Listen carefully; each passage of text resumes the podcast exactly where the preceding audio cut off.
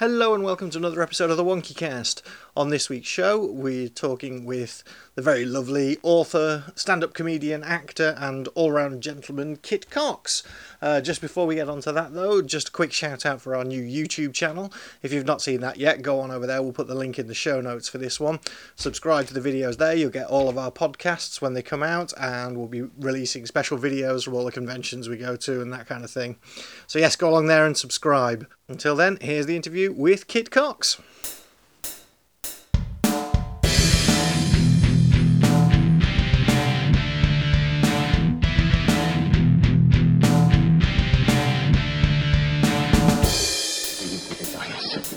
Big fucking gun!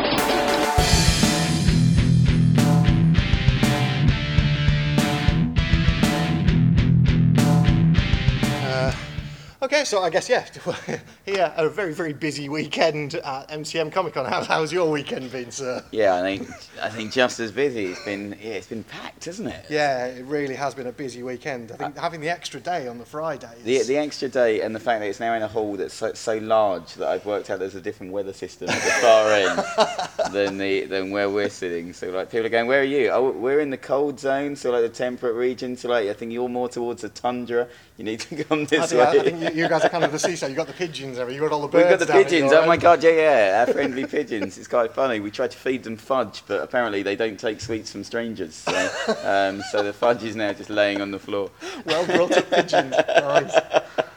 Cool. Okay. So yeah, I guess for the uninitiated and people who haven't come across your books before, could you just give a brief kind of introduction of your books and yourself? Yeah, certainly. Well, obviously I'm Kit Cox. I write under the name Kit Cox, and I also write under the name Major Jack Union.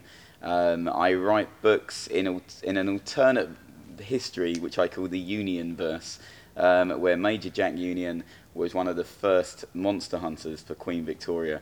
And it's the knock-on effect of showing the actual history of the world, but that monsters exist in it, but being kept quiet by like secret government organisations. So yeah, so all my books tick that box, and Major Jack Union tends to pop up in a few of them. Mm-hmm. There's a nice big guide that starts it all off. So it starts with Major Jack Union telling you that monster hunting has fallen out of fashion, and he's worried that sort of like people are stopping seeing monsters now. So he gives you a guide. So think of Max Brooks' Zombie Survival Guide. Right. Okay. Yeah. And all his hunting anecdotes come these beautiful sort of like short stories, which all include the authors that then go on to write the stories about Jabberwocks and werewolves, so like from Victorian literature. It's a term that I've come across, which is kind of retro-speculative fiction. So it's fitting in things that already exist within that different universe. It. I like that. Retrospeculative fiction. I can't say it, but I like it. It's a term that I think some of the stories I've written, I think, are very much like that. It's taking real historical events and then kind of giving them a slightly different. It's really nice when you start looking at it. One of the things that got me into it was I love history, so like, I think it's beautiful. I love language, and I think. Tolkien was a big fan of language and history and things like that, but it amazed me that how many people could tell me the history of Middle-earth. They could speak to me in Elvish, or at least write it, and things like that. But you asked them to say something in French and they couldn't. Asked them when the First World War started and they had no idea. You think, that's such a shame that we've got such a rich history, and you can still make that fantastical and teach people. And George MacDonald Fraser, who wrote the Flashman books, they were great for me because they were fantastic read, real rip-roaring read, a little bit sexy, but at the same time this lovely rich history which really existed with real people. And I thought, I want to tap into that. I don't want a fantasy world. I want the real world and make it a bit fantasy. So it's like you realise that, hang on, that. Maybe the Titanic wasn't sunk by an iceberg. Maybe the Titanic was sunk by a clumsy Godzilla. Who knows? So a kraken. A kraken, yeah. Titanic downed by kraken. It would have made better headlines. Absolutely. So I mean, what sort of authors was it that inspired you? Very much. I've always read things like H.G. Wells, a real big influence for me. I've enjoyed some of the books of Jules Verne, not all of the books. They're quite political.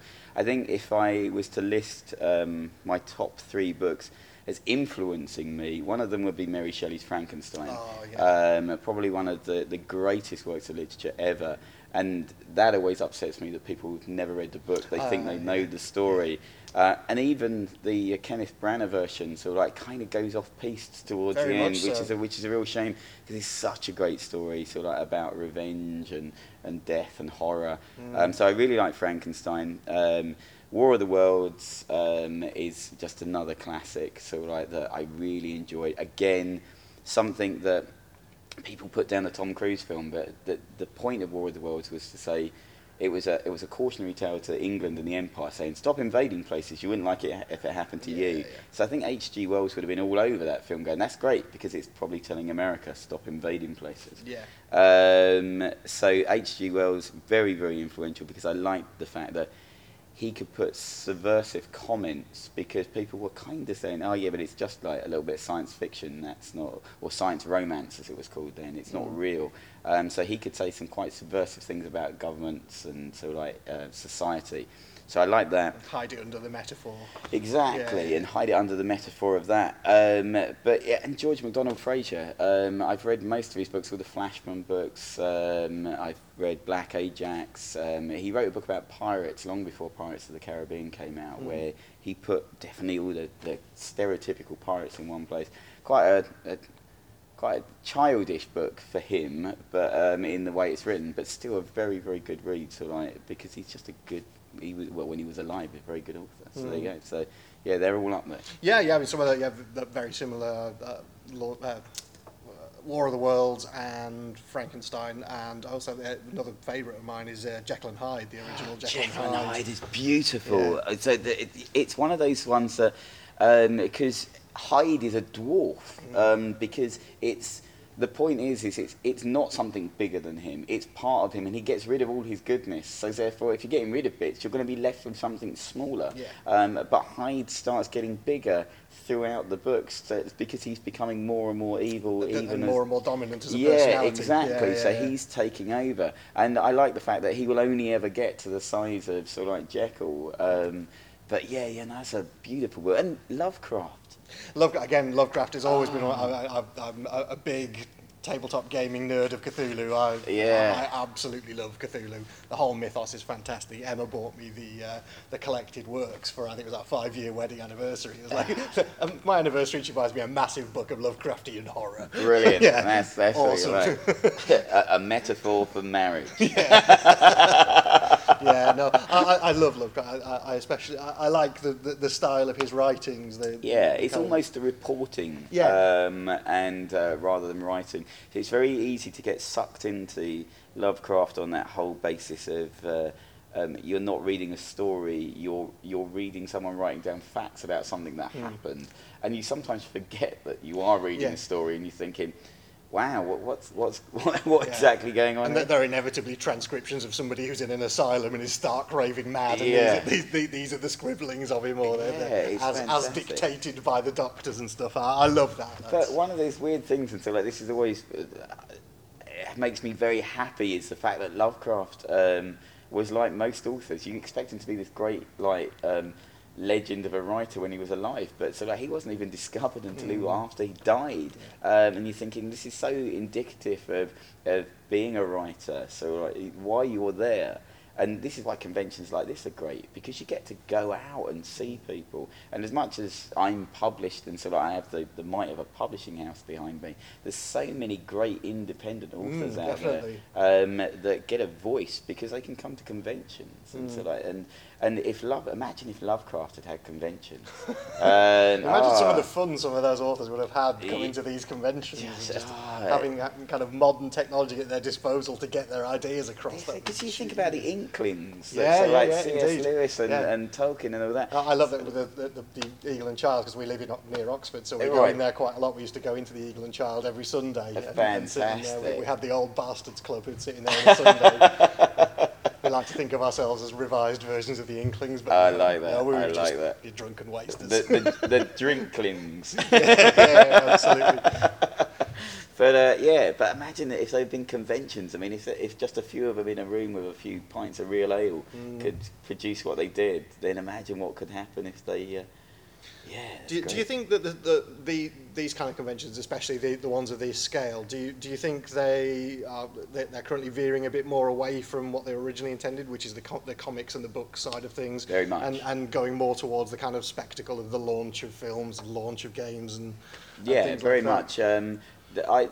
I'm starting to see conventions become more like markets, and it's almost like the comic book writers, artists, the authors, that they almost seem to be like the fringe festival to this big market. Now, when I used to come to them, we're going back many, many years now, but even Games Workshop's conventions were in a one-hall church type of thing. Everyone would be around games tables. There would be the comic book conventions. It was one room, probably even a back room of a pub. Everyone would go in. There was just comic book writers there. There are a few of those conventions around, but most of them now seem to be, there's a lot of imports or like Japanese plushies or like things like that, which is fine. I was going to say, that's what people like, and I was going to say, and you can't get it anywhere else. I think there's definitely a call for them, but they've gone away from what they were. And I think there is a danger of comic book artists becoming a fringe and writers becoming a fringe to these big festivals. I guess it's my thought is, is it working as a way of funneling people towards the creators of it, or is it kind of segregating them out, or is it kind of pushing them to the background? Yeah, I don't know. It is difficult, isn't it? I mean, so like you get the increased amount of people, but do they engage? Yeah, with there's you need to just go and talk to some of the guys on the stands. Everybody has like an impression of the people that come over, because we've got how many people here? Like 75,000. Well, I believe there's 140,000 people over this weekend. 140,000 people all going past. So right now, most out of those 140,000, most of them don't know who you are. I mean, I'm here as a guest, so I've been invited. I'm on the program as a guest, but yeah, I'm not someone punching punching Thor in the face on a big film. So I'm not a film star or anything like that. So the amount of people that just come up to me and they go, "And you are," and is that really what people say when you first come up? And you feel like, not everybody, but you find yourself justifying your existence all day long.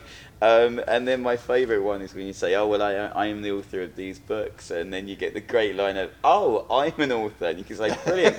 What do you do?" "Oh, I've not published anything." You say, "Oh, that's brilliant." So basically, what, shopping lists and things like that. I loved your one about must get rice pudding. Yeah. That was my favourite. Running out of socks. Need to drop trousers off at the dry cleaners. That was my favourite. But you say about film work, but you have been involved in some film work. I have as well. Yeah, I have. I heard tell of this with Mr. Seeger. Yes, I was going to say Julian Lee Seeger. Who is now going on and being in things like Guardians of the Galaxy, was a supporting actor in a film where I was the star. So I used to act, if you've seen things like a lot of if you watch the History Channel or the Discovery Channel when they do these reenactment things, I was generally one of those people that came and appeared, in the background. I would be the butler, or the investor in some railroad or something, because of my look. And they didn't have to stick a fake moustache on me, because I already have the moustache. And if you look up a picture of Rorschach, not the guy with the wiggly face, but the actual guy that came up with the blot test, I'm a spitting image of him.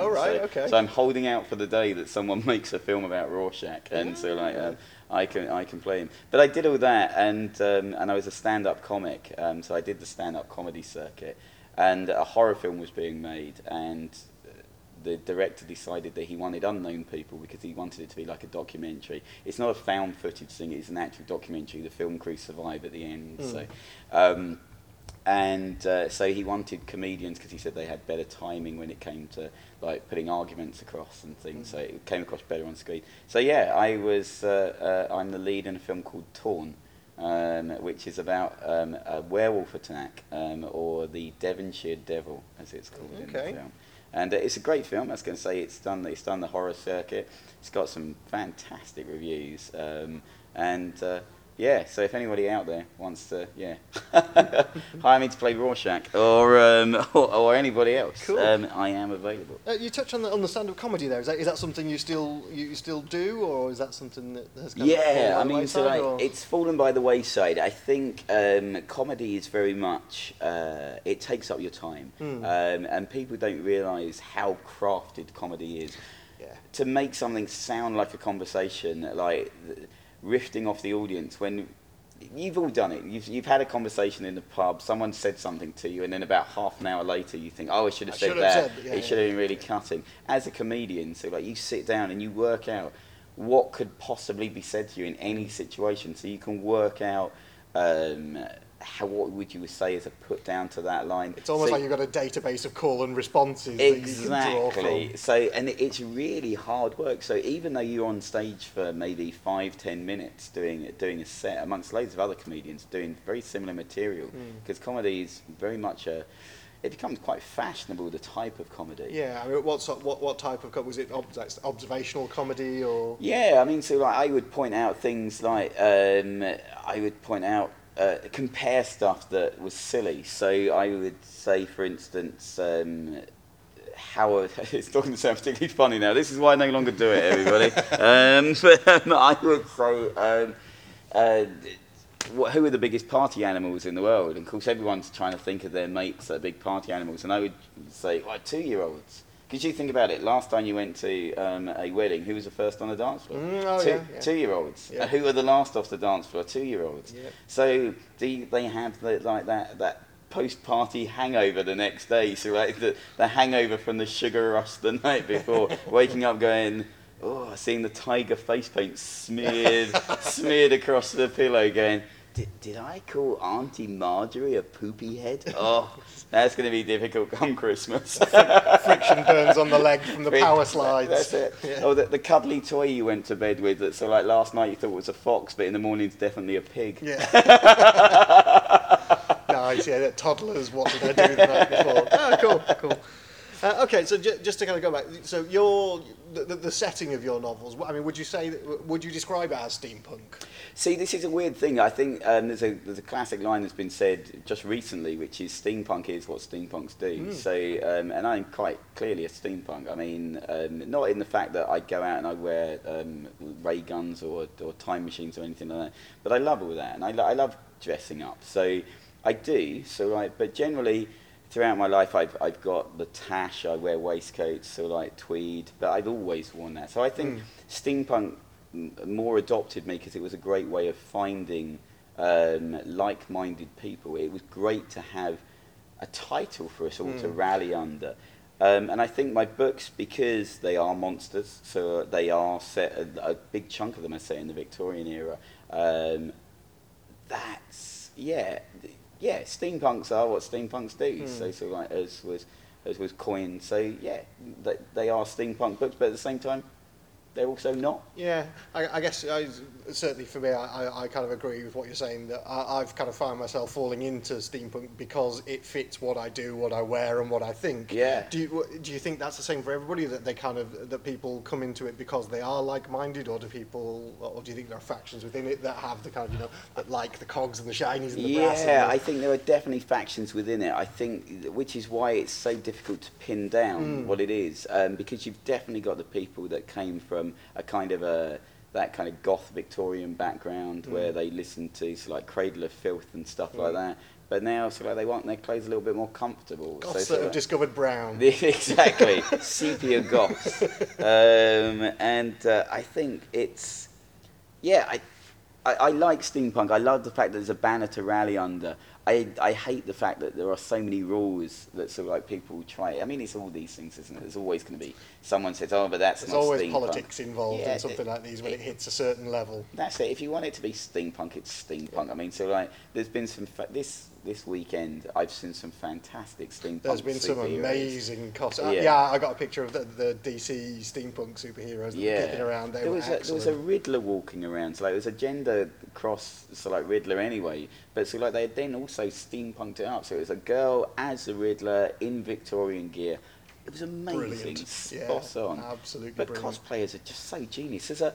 There's a Princess Leia Snow White walking around. Yes, so like, yeah, I saw that. How cool the is brass bikini? The brass bikini. Like when it's all blue and red, isn't it? So like the Snow White thing. So like the slave girl Snow White. That was brilliant. Yeah, I noticed that one yesterday. Genius, absolute genius. Cosplayers do come up with some excellent ideas. Yeah. Just crossing together the most bizarre of things and coming up with something that's just wonderful. That's right. And I think that's what steampunk does. So like people have just taken to like that aesthetics of the Victorian era, the Edwardian era, and run with it. And you can do whatever you want. So like the sky's the limit. So yeah, so like fair play to steampunks everywhere. So. I guess it's one thing about a lot of these subcultures, and this is a conversation I've kind of had with a few people, is a lot of subcultures tend to start out with a musical movement and then progress, and then the people associate. Music is the one thing that steampunk doesn't ever seem to have really settled on yet. No, and I think there's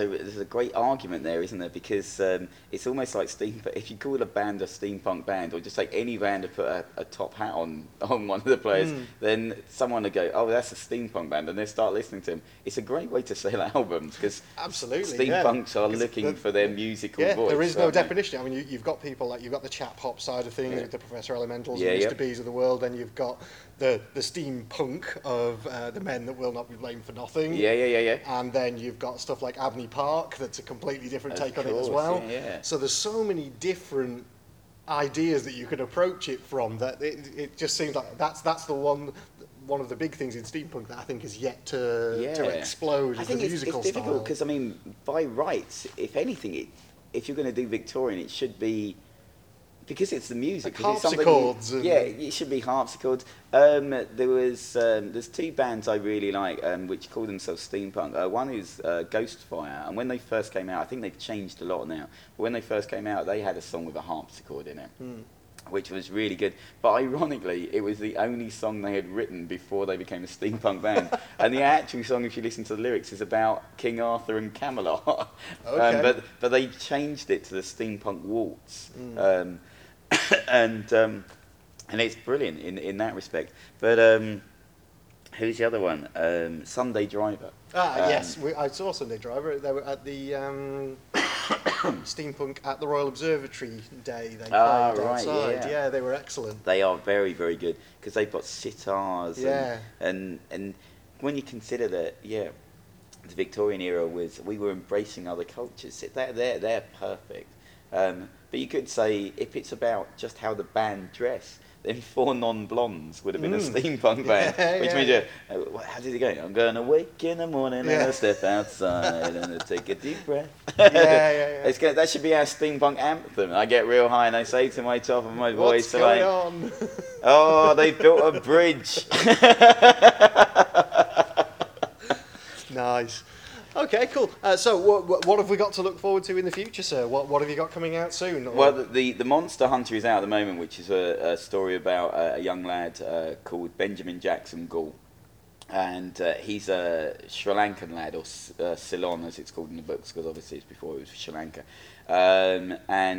So he's a Ceylon lad that's come over to England and has to live in an orphanage, and he finds the works of Major Jack Union and realises from reading sort of like this man's journal that his orphanage is under attack from monsters. Now that one's out and is already doing really well, but it's a trilogy. So the second part will be coming out sort of like later on this year. It's already written, and it's about Benjamin finding more about himself and about his past because it's quite like hidden in shadows.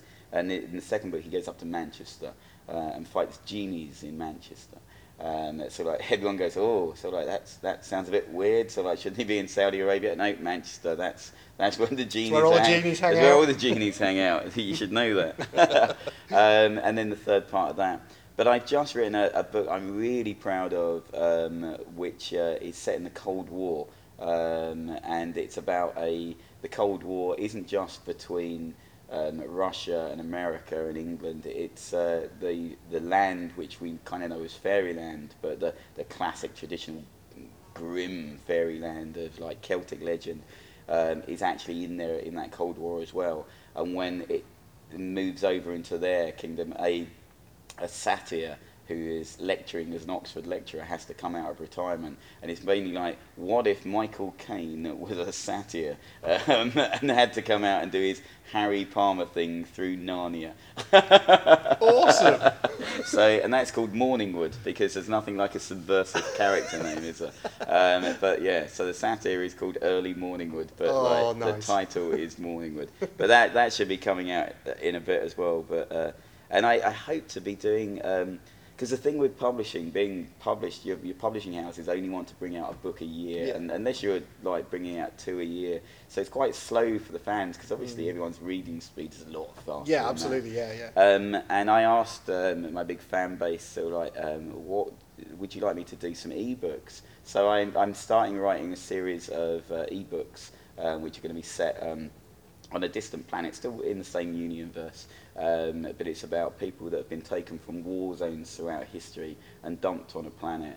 And so it's going to be an ebook series, which is probably going to come, one of those come out once every 4 months or something. There'd be little novellas just to keep it ticking over for readers. And so like they'd be cheap things, so like the real pulp fiction. Yeah. And that you can read on your Kindle. Penny Dreadfuls. Yeah, Penny Dreadfuls. Yeah, except electronic Penny Dreadfuls. Yeah. What can we call those?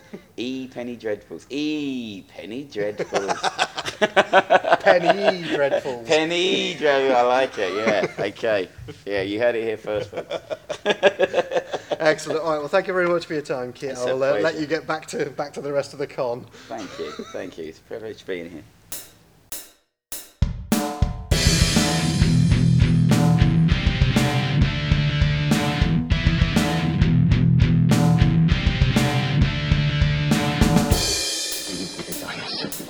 Big fucking gun!